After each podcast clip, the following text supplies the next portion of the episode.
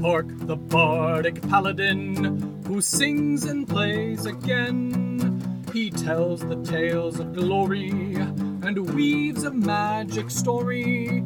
He'll join you at your table and ask you to share a fable.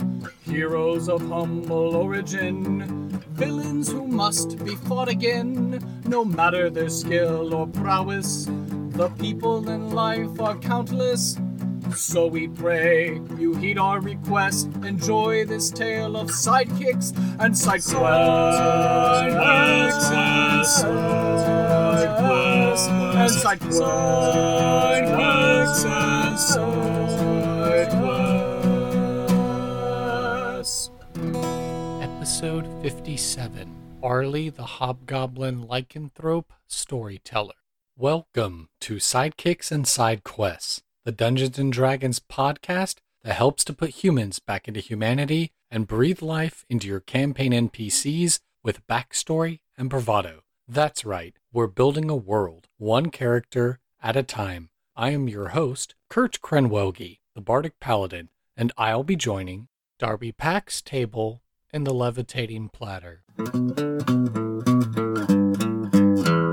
Hello, everyone, and welcome to another episode of Sidekicks and Side Quests, the best unofficial D and D podcast, in my humbly biased opinion. I'm joined today by the other half of the dynamic duo that makes up the fast-growing podcast on the Twitterverse. But why don't I go ahead and turn the mic over and ask my guest, who are you and what is it that you do? Ah, hello. I'm Darby. I'm the other half of Chaotic Creations. My friend Harper and I, uh, who's on another one of the episodes here, created not that long ago, maybe two months ago, is when we started having the idea, and now it's just sort of exploded in a way we just didn't expect. So, uh, thanks for having me on here. Yeah, not a problem. You know, us uh, D&D character creating podcasters have to stick together. Yeah. It's been a wild experience just sort of seeing everyone on Twitter just sort of larger than I thought community like out there of like podcasters. I mean, that they've all been everyone's been so supportive and so kind and like offering us advice and you know, welcoming us into all these discords. I'm in now like eight new Discord servers, which is driving my notifications a little bit nuts, but it's fun to meet all kinds of new people. Well, I think this next question is a softball pitch, but do you currently or have you ever played Dungeons and Dragons before? I certainly play Dungeons and Dragons. I started playing maybe two ish years ago. That's when I finally got a solid group because before that it was like a series of, oh my god, do you want to play Pathfinder or do you want to play Dungeons and Dragons? I'm like, yeah, that sounds cool. And then the group would die instantly. We'd have session zero over and over again, and I would build up this character. I'm like, oh, this is a character. I'm like really excited to play this character. When are we meeting?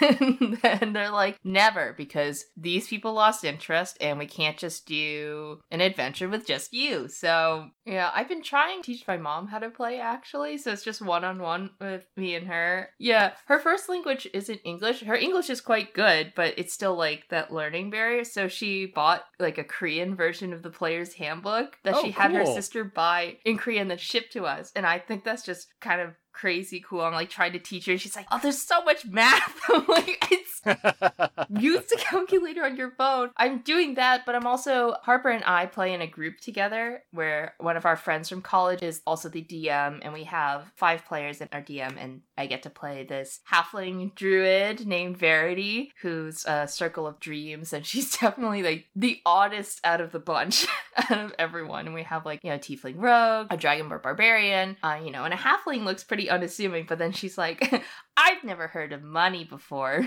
How does that work? And she's like chewing on coins and stuff. I get to play now. Um, but yeah, I sort of dabble in a lot of different things.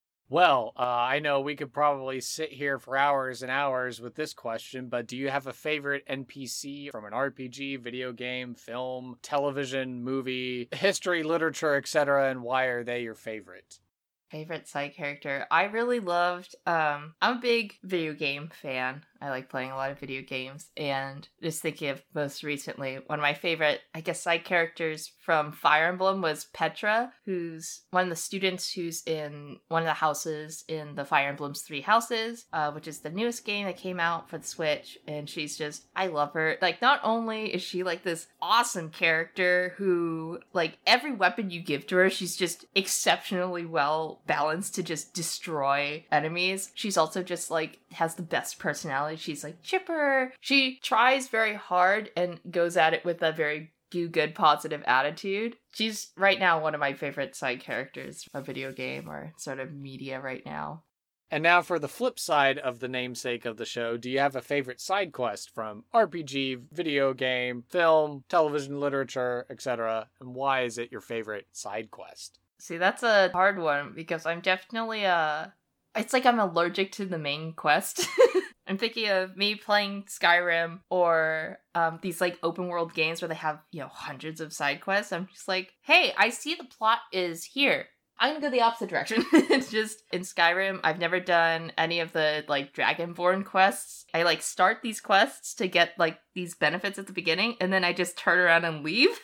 I guess to touch on Fire Emblem again, Fire Emblem's taking up a lot of my brain space currently in terms of video games, but Fire Emblem has all these like paralogues for their characters. They're usually two or three of the characters, and they have like these storylines that together and they're side quests that you don't need to do, but they will, if you do them, you get backstory development, um, sometimes new weapons, and sometimes battalions, which you can equip to your friends, your allies. I love those paralogues because they really help develop these characters and kind of establish these bonds that aren't just you and this character, it's these characters with each other and then how they interact in the world. What their life is like a little bit. There's two characters who come from commoner backgrounds and they're both from mercantile families and their paralogue together kind of talks about how, you know, this one family was like, "Oh, I'm to turn down this like my family turned down to participate in this deal like years and years ago." And the other kid is like, "My family was the one that accepted that deal and they were killed because it was a setup for an ambush and like it was tying together like their lives because they're not only housemates they also have this like you know they're both commoners in the same house who have this kind of a little complicated history together and then different perspectives on life after it and i just think that's a really wonderful aspect of fire emblem is like being able to develop these characters outside of yourself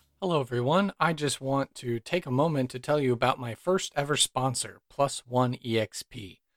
Tony Vicinda is the mastermind behind this trifecta of triumph.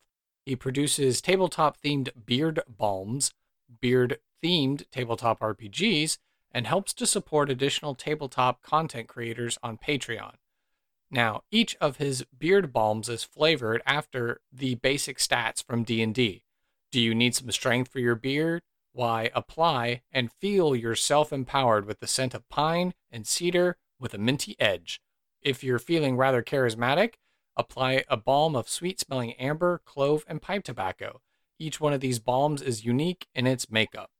And of course, don't forget, Tony developed a whole RPG that allows you to harness your facial ferocity in hair raising adventures.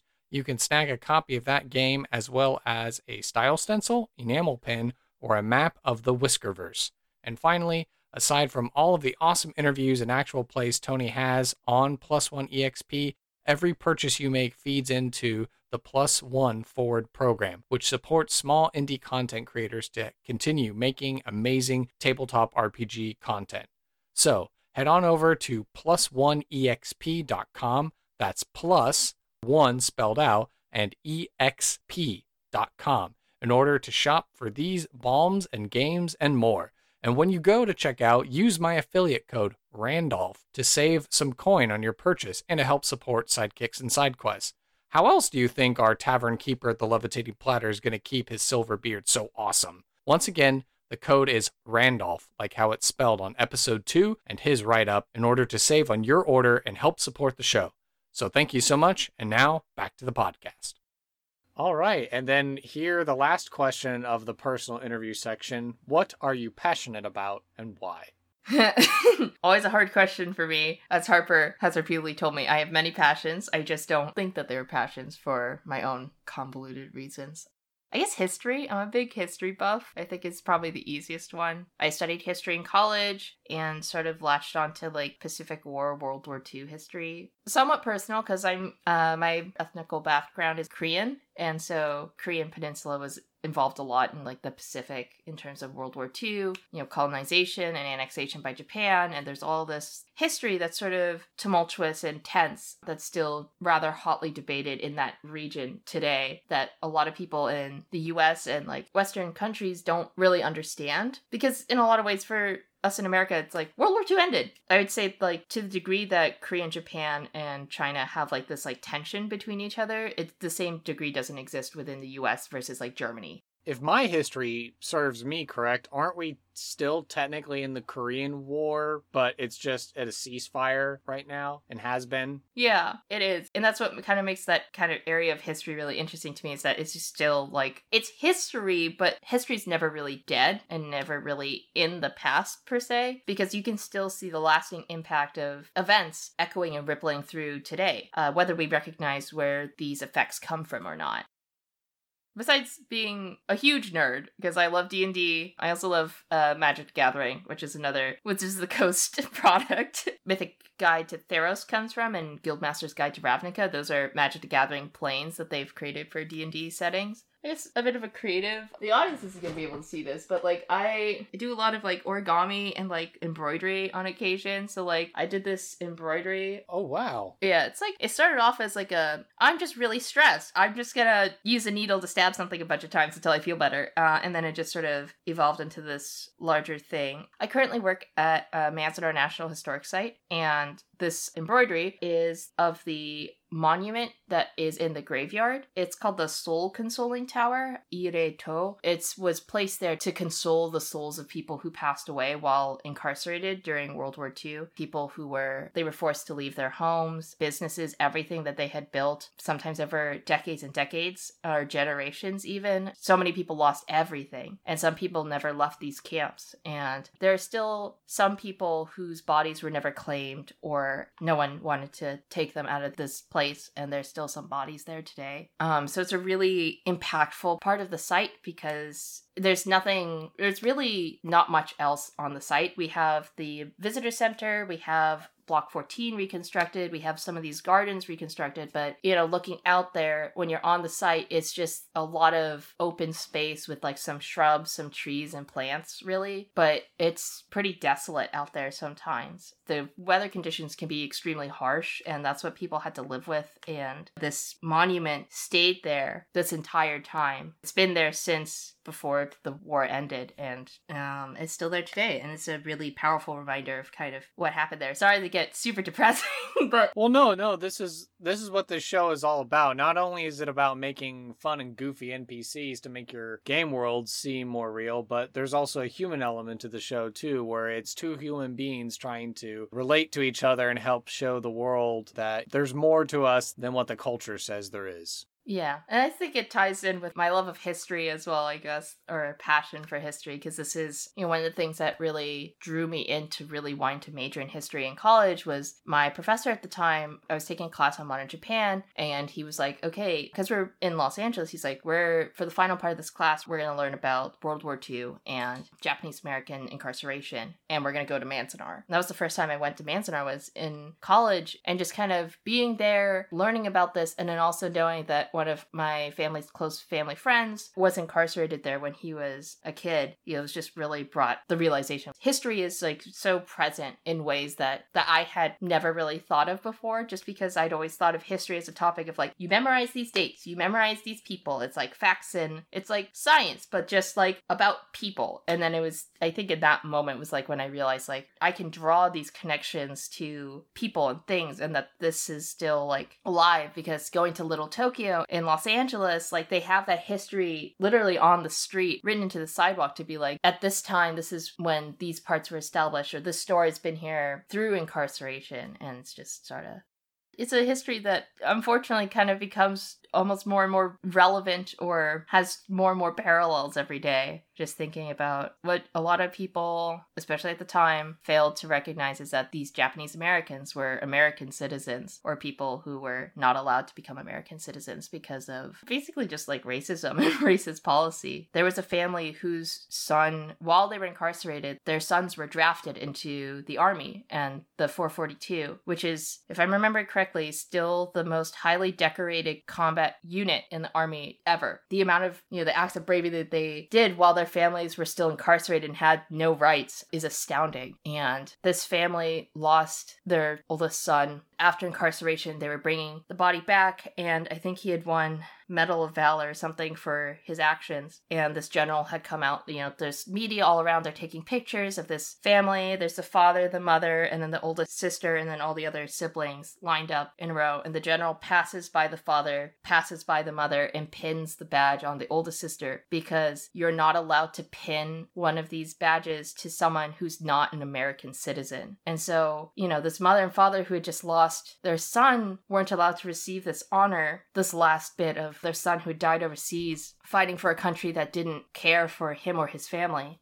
But this history is like really heavy and has a lot of parallels to today that people just want to live their lives and do good things, but that because of fear and hatred that they had to suffer even while their family was doing maybe the bravest thing that they could at the time. All right. Well, my guest is stellar, as you can tell from her testimony, and I think it's only fitting now that we head into some NPC creation.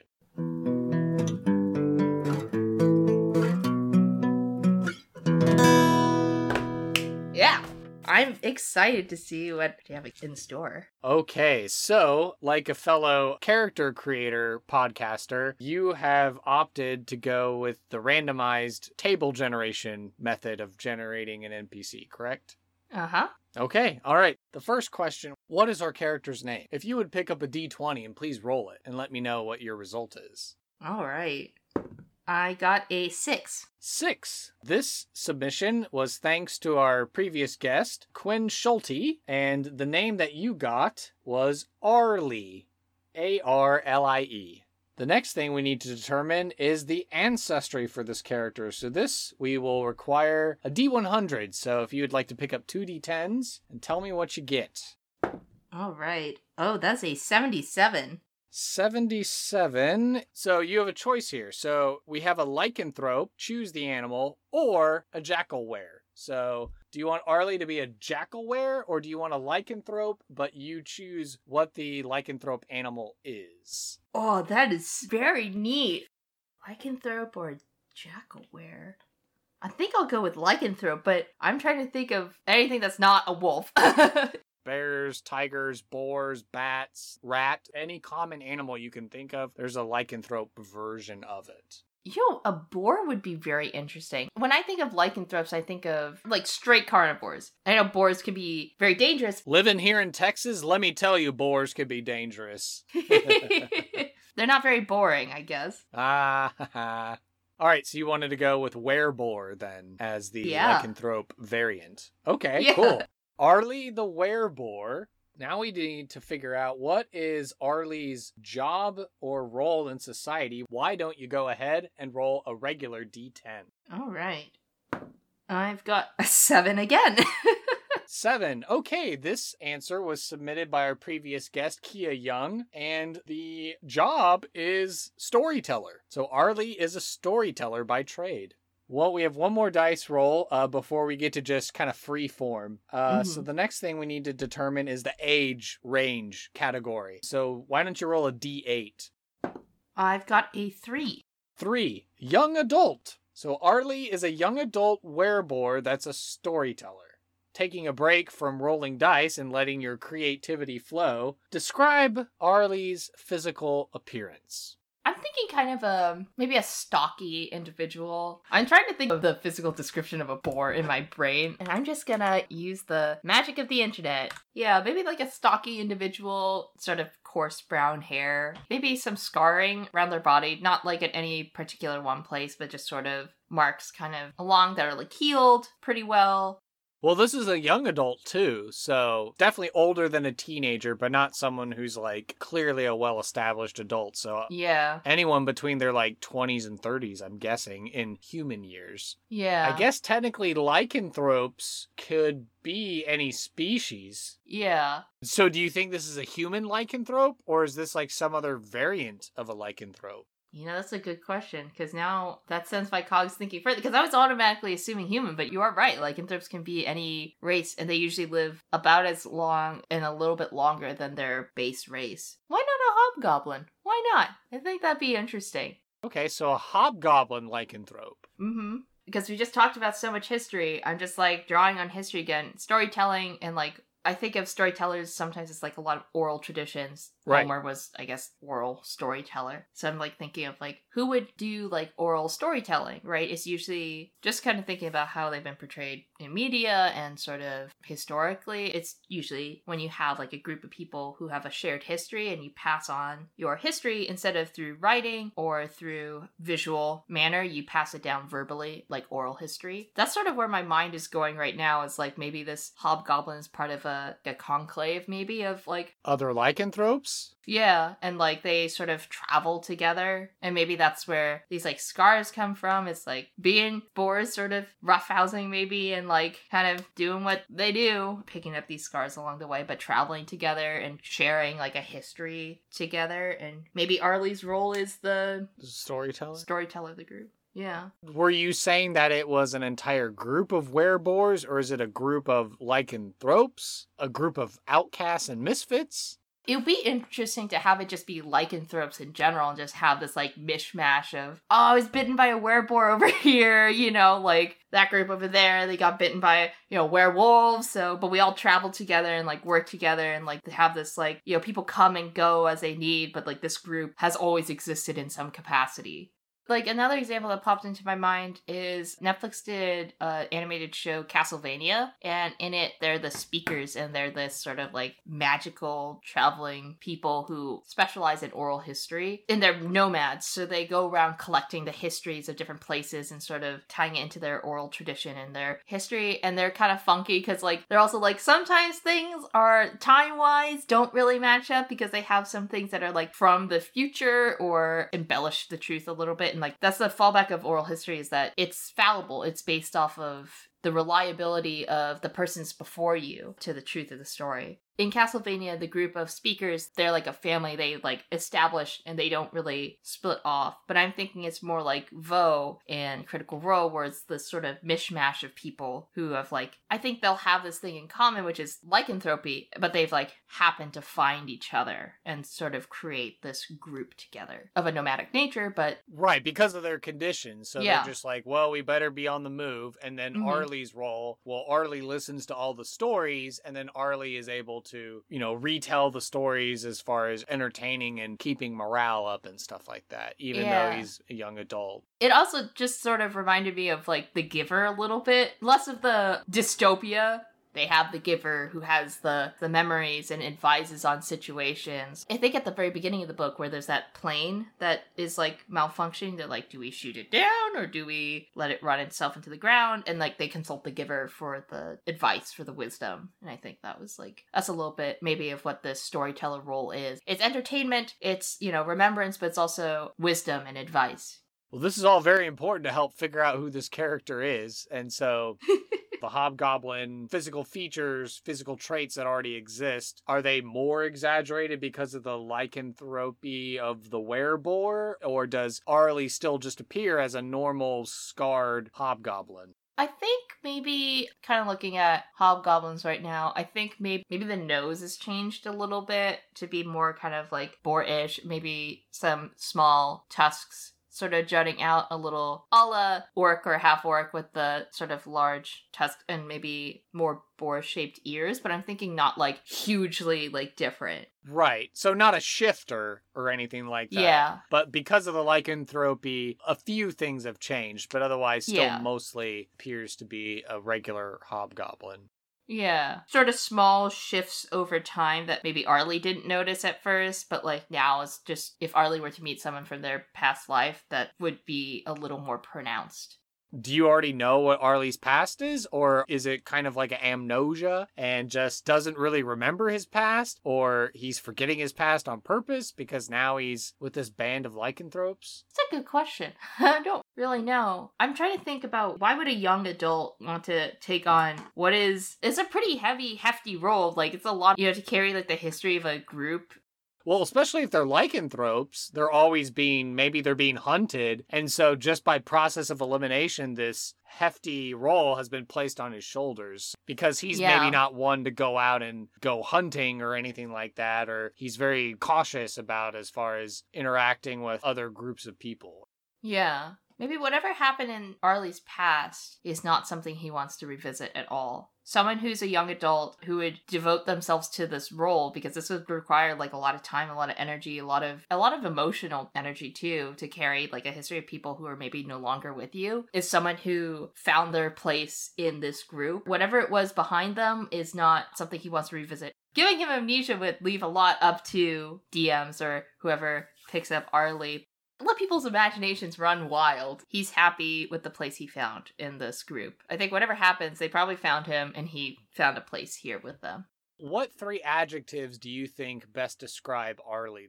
I think thoughtful, like someone who's carrying all these stories in their mind would probably be thinking a lot kind. If they're thinking, "Oh, we're going to go to this area." Arlie, do you remember anything from the histories of like this area being dangerous particularly or any dangers cuz we haven't been there in a long time? But also someone who might entertain others is probably someone who's a little kind and considerate. That's sort of what I'm building here. And maybe a little gruff. I don't, and maybe that's sort of The boorishness? yeah, just sort of like blunt and sort of like to the point. Maybe the only times he sort of gets more of an embellishment on what he's saying is when he's actually carrying this orating this history or these stories out. That's the only time he sort of gets the embellishment. But if they're like, hey, like advice, he's like, we're good.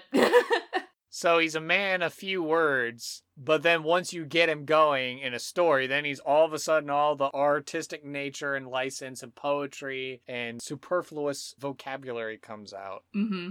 Now we need to figure out what is a valuable item, a piece of lore, a secret, or an ideal or concept that the character ascribes to. This will require first a d4 roll. Okay. Uh, two. Two, lore. So very fitting for a storyteller. Okay, let's go ahead and roll a d6. All right. A six. Six. Okay, this was submitted by our previous guest, Ariel McMahon. Arlie knows the recipe for elderflower mead.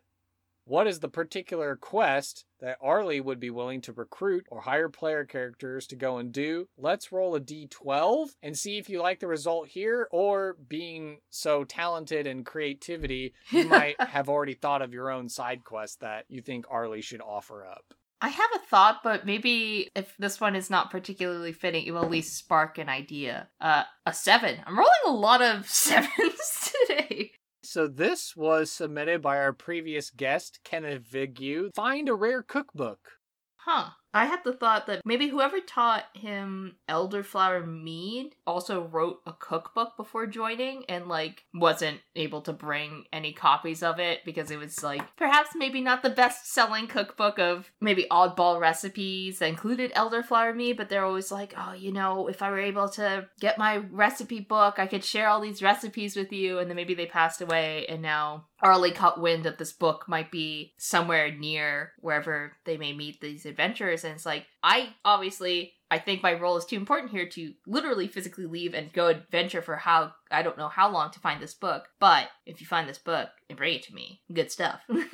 I like your idea of how it's like a bunch of oddball recipes. So if the characters kind of sift through it, they're like, what is this garbage? Who would eat this? Or something like that. But then Arlie's like, no, that's not the point. The point is, is that it's all from this one guy that I used to know. And, you know, he was really great. And he was a great cook in the camp. And it's a piece to bring him back and to be able to share that again with everyone in the group. Hmm It's like I wasn't able to record all of his recipes because not only was it a long time since he wrote this book, but also he passed away. So that sort of has always been eating at Arlie a little bit. Like, I want to find this book, I want to find this book, I want to find this book, but just has never been able to catch wind of it anywhere and leave the group for long enough to go find it. And so this is like an opportunity for Arlie to be like, I need to find this book. What is the reward that Arlie's going to offer should the player character successfully retrieve this cookbook of rare renown? My thought instantly went to Skyrim. There's a side quest you can do where the reward is you can become a lycanthrope. Oh, dang. Okay. I mean, besides becoming a lycanthrope, I think there should be other gains. I think that'd be a really interesting reward, I suppose, for a player. With great power that comes along with lycanthropy, there's also great fallbacks, and I think it'd be an interesting conundrum to provide to players. But also, maybe I would imagine a nomadic group of people that come in and come out from time to time will have like a lot of bits and baubles and on and like weapons and armor and money from different areas, and they'll just be like, you can have some of it. Well, now we have to consider the flip flop. hmm What's going to be the consequence of failure or refusing the call?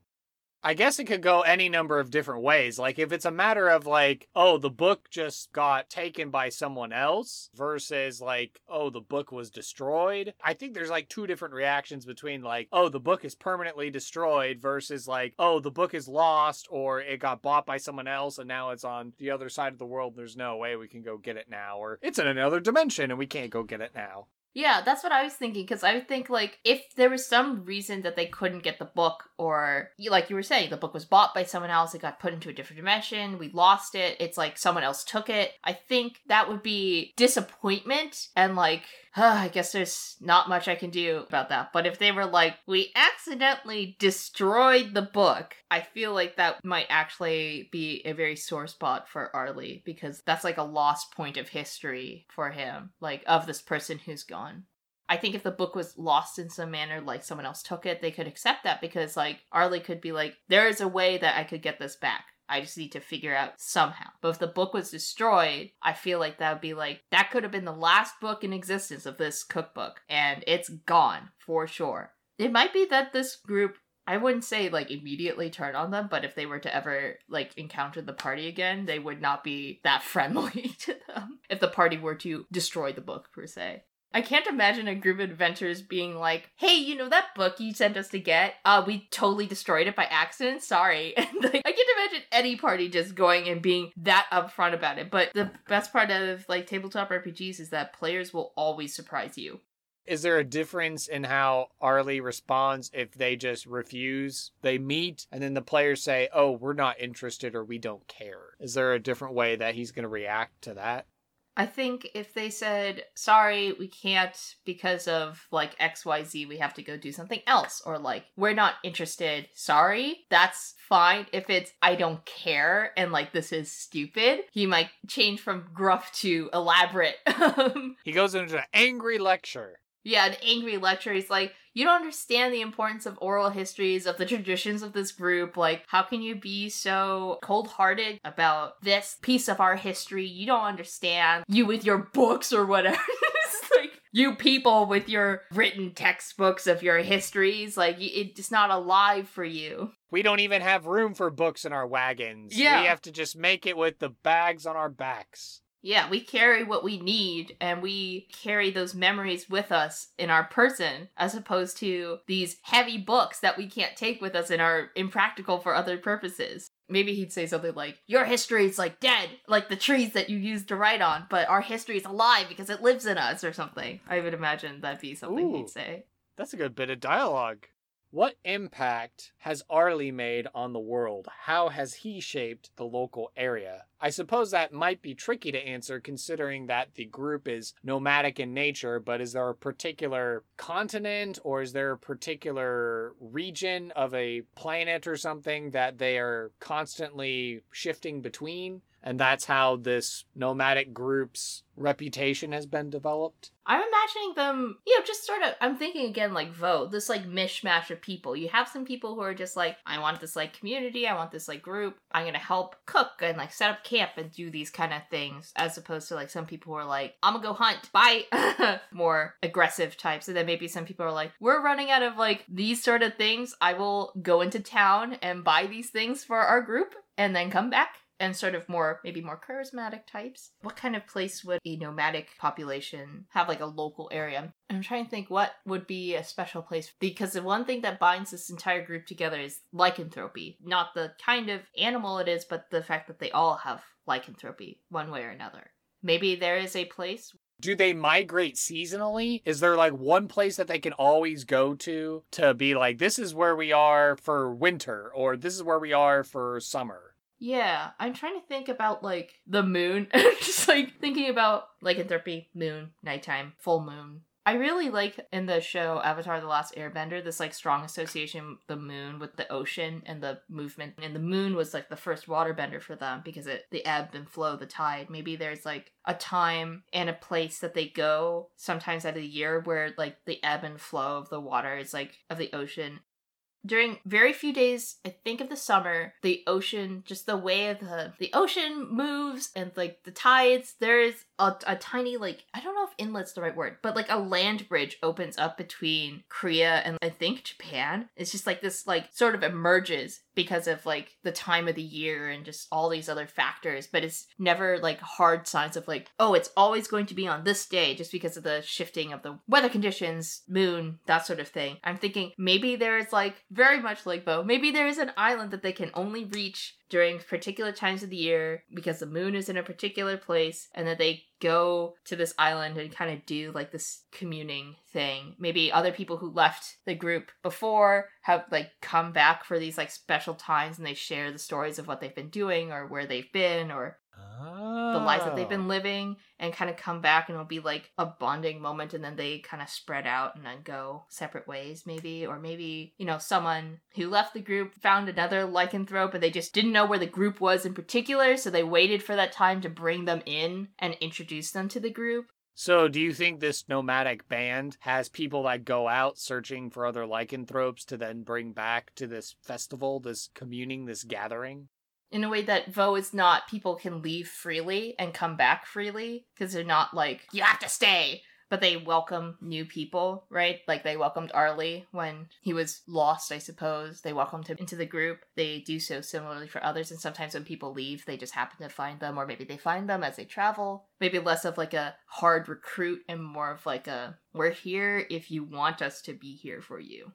And so then Arlie has been really instrumental in helping to keep this tradition alive of okay, got to go to the island. It's getting about that time of the year. We really need to head there and stuff like that. Yeah, I think so cuz like oh, the moon is kind of doing this weird thing, or like the weather. Several storytellers back, they had this story about like the tides shifting in a way that was really bad and a lot of people died. So we should wait here for one more day to let that kind of weather condition pass before we try crossing to the island. So I think, yeah, I think he'd be pretty instrumental in sort of doing that would you say that his storyteller role is a quasi sort of religious figure then as far as the group is concerned because of his storyteller nature? I think definitely a leadership position. Maybe not so much religious but a recognized position in the group much like again vo i'm just like ah vo vo vo just drawing all these connections thinking about you know they didn't really have like these are for sure our leaders but they were like these are kind of like the people we turn to they're very reliable like they sort of do these things really well and they sort of become the de facto leader, right? Because I think the shifting nature of the group would not really fit well with a structured hierarchy per se, but like these are sort of the people who've emerged in like leadership positions. And I think as a storyteller would absolutely be like one of these people. So it sounds like Arlie definitely has made an impact as far as helping to make sure and remember that, hey, let's remember the weather conditions and, you know, gather in the appropriate time and spot. And so then, does Arlie have any current problems that prevent him from being a bigger player on the stage? I think it's just the devotion to the group and like the kind of weight that his role carries. It's like in order to be able to be free to leave, I think he would feel like I have to train someone to carry all this before I can leave. Like the giver. Like the giver. There has to be someone after me, or at least, if not me leaving for good, at least someone who can run parallel with me. And I think that's what's really stopping him. And I don't think it's like a power thing. I think it's just finding that right person to do it, right? You need someone who's willing to take on large role, but also the weight that comes with it. This role that we've created for Arlie will have a lot of emotional weight as well. I'm sort of reminded of somewhat recently, like a few years ago, I read this article that was talking about survivors of Hiroshima and Nagasaki. Those people obviously are getting rather old and sometimes have health complications that are impeding their ability to go around and travel and tell the story of their life as themselves. And so there are these people, younger Japanese people, who there's a word for it that I do not remember, but they are essentially taking in everything about this person, all the stories that this person has to become like a second mouthpiece for these survivors so that their story doesn't die, as if they can tell the story as if they were this person to the generations after them as a historian, there is such power to verbal testimony and being able to see the person talk about what happened to them, even if it's through video. Like a big part of Manzanar and Japanese American incarceration, that history is doing oral histories of people talking about their memories. And there's just, you can read it, it's there's just, it hits different when you watch it or when you listen because you can hear their voice, because you can hear like a tone change, like maybe they're happy about this part, or, you know, sometimes there are parts of remembering painful history where you can hear someone's voice waver. Pain is something heavy, like something that verbally can be very hard to describe, just like writing it down in a description. There's a sort of tone, how fast they're speaking, all these like things that you know, maybe we don't necessarily think about that drastically change how something can be interpreted or how it comes across. And I think just through reading it, you can lose something. The human element, I guess. To tap into something Arlie would say, you lose the personable aspect of this person's history. Very philosophical episode, a little heavy, I'm sorry. Just want to take a moment to recognize another sponsor of the show, Reaper Miniatures.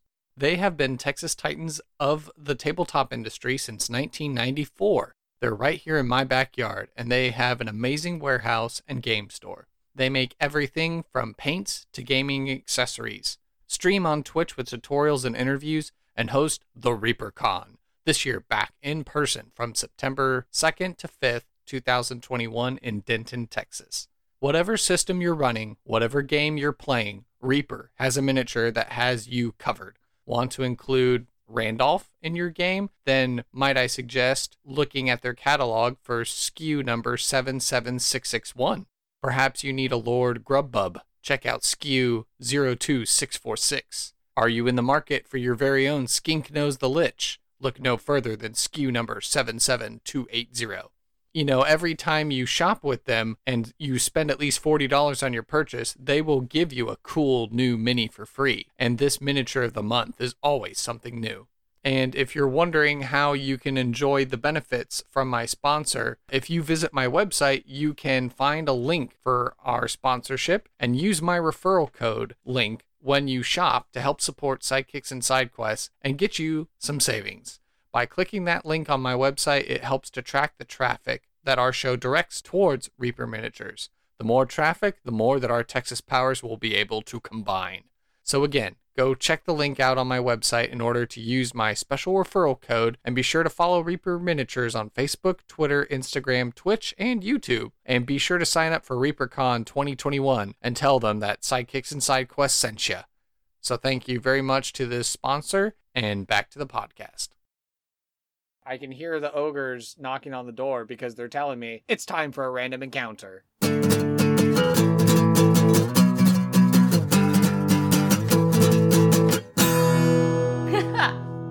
Sounds good. All right, so now we get to bring Arlie to life. You get to now imbue him as uh, I will take on the persona of another character in the scene. Who should Arlie meet? Why not Sonia?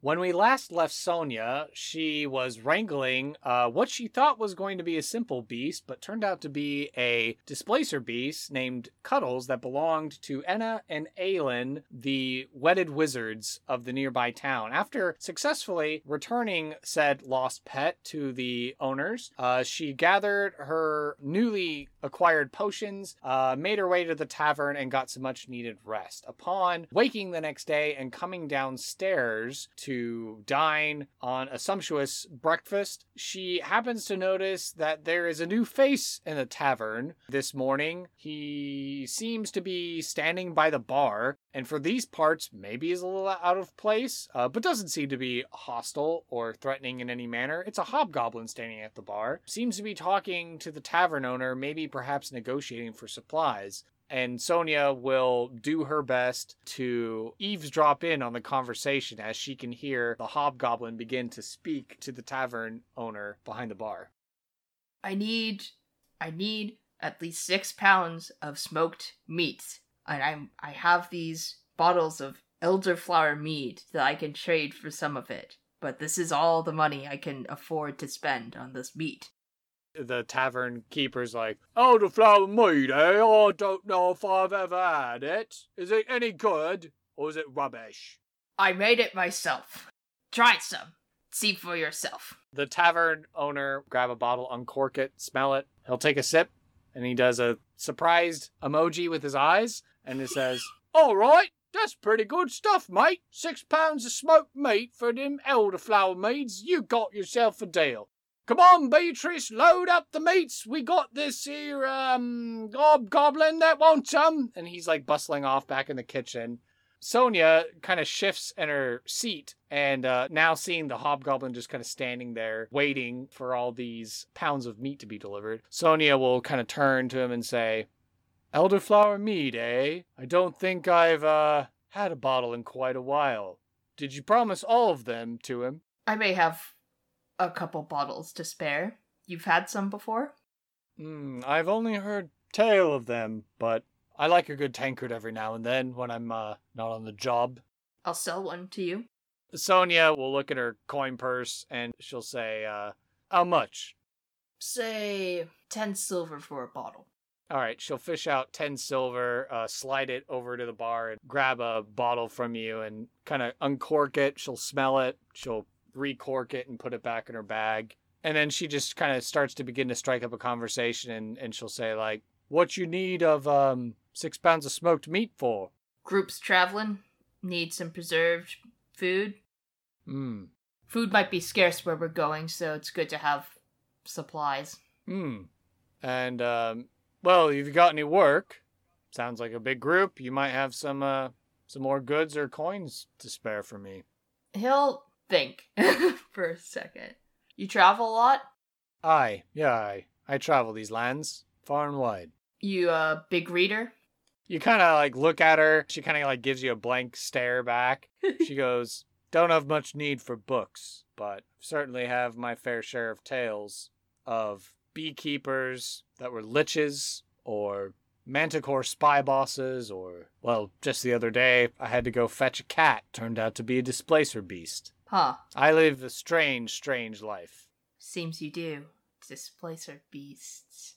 Tricky things. Coats are very useful for magical things, if I recall. Hmm. Well, those wizards were quite fond of uh, of that one, so fortunately I couldn't skin it myself. Ah, yes. Well, tanning it takes quite uh, quite a process, as I've been told. Um, but I'm in search of a book, actually. Oh, it wouldn't happen to be in that shop next door owned by the wizards. There was all kinds of books in there. Uh, unlikely. Uh, it's a uh, a cookbook of sorts. Really? Is it worth a lot? Not monetarily. Hmm. It's uh of importance to me and my own. Her interest is piqued. She'll say, How much will you give me if I get this book for you? He'll think, sort of, maybe tug at his like tusk poking out a little bit.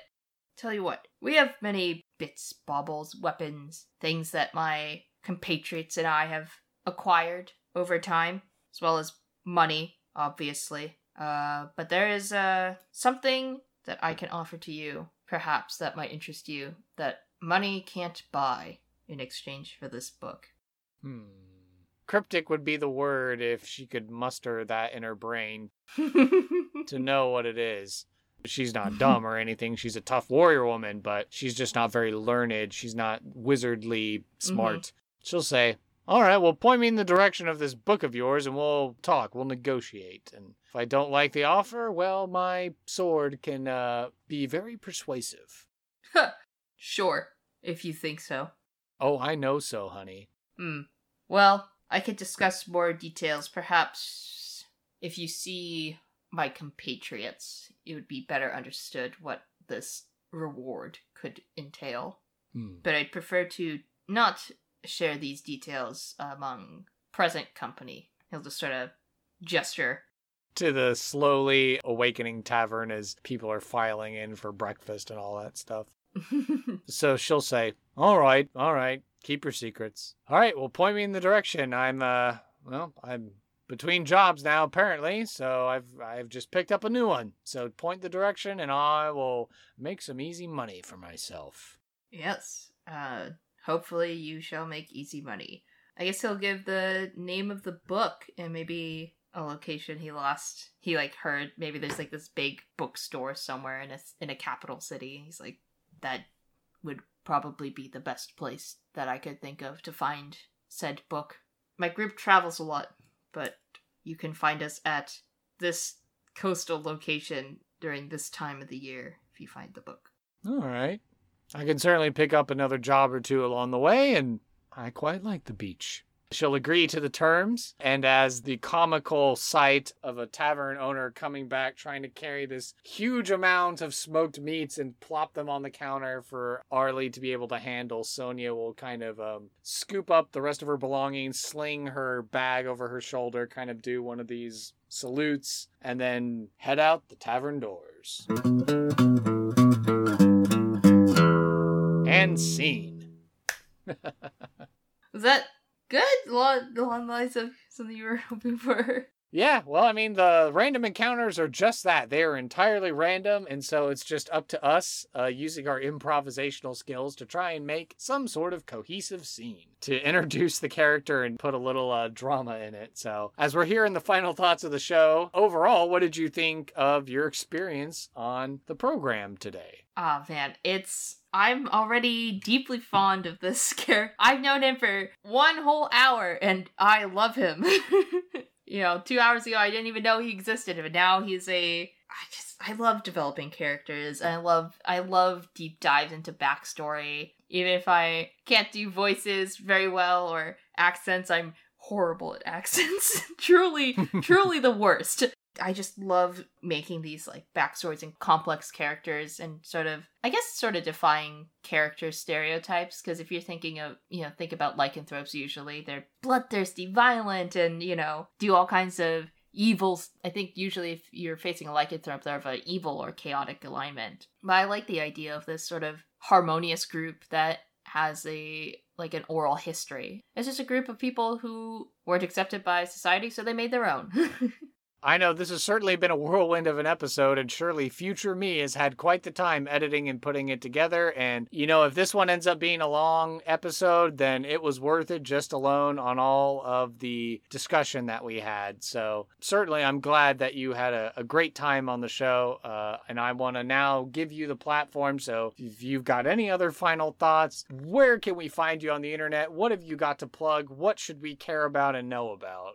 Go. All right. Uh, you can find me on Twitter as at Darby Pak, D A R B Y P A K. You know, I sort of tweet a lot, but you can also find uh my podcast and Harper's podcast at Chaotic Pod on Twitter and at chaoticpod.com for our website, and you can find us on anywhere you can listen to podcasts, Spotify, Apple Podcasts, you know.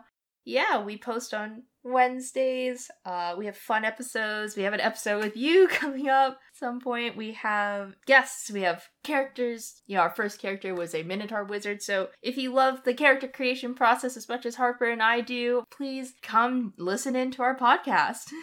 Manzanar National Historic Site is near Lone Pine, California, near Death Valley. So if you're ever in that area, lots of wayside exhibits on the outside for people to see. Even if the visitor center isn't open, you can still walk around the site and see a lot of the history that we have out there. Very cool. Thank you so much. And uh, looking forward to having you back. Yeah. Thank you so much. Thank you for listening to this episode of Sidekicks and Side Quests. Be sure to subscribe to the podcast through Apple Podcasts, Google Play, Spotify, and Overcast. Or feel free to save the RSS feed to use the app of your choice. Visit our website, sidekicksandsidequests.com, for links, write ups of the NPCs, and to learn more about the show and the guests who have been on it.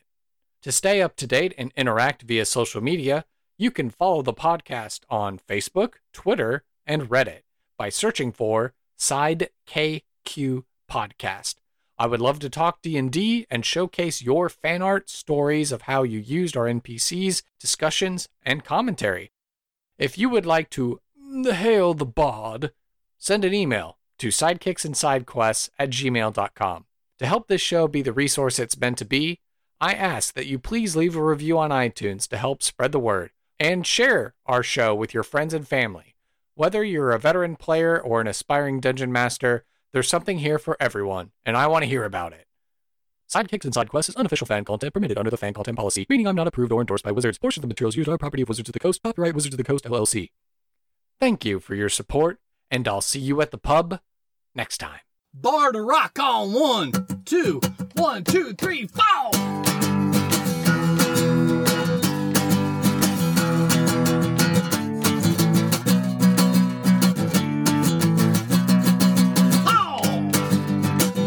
psychics and psychoists.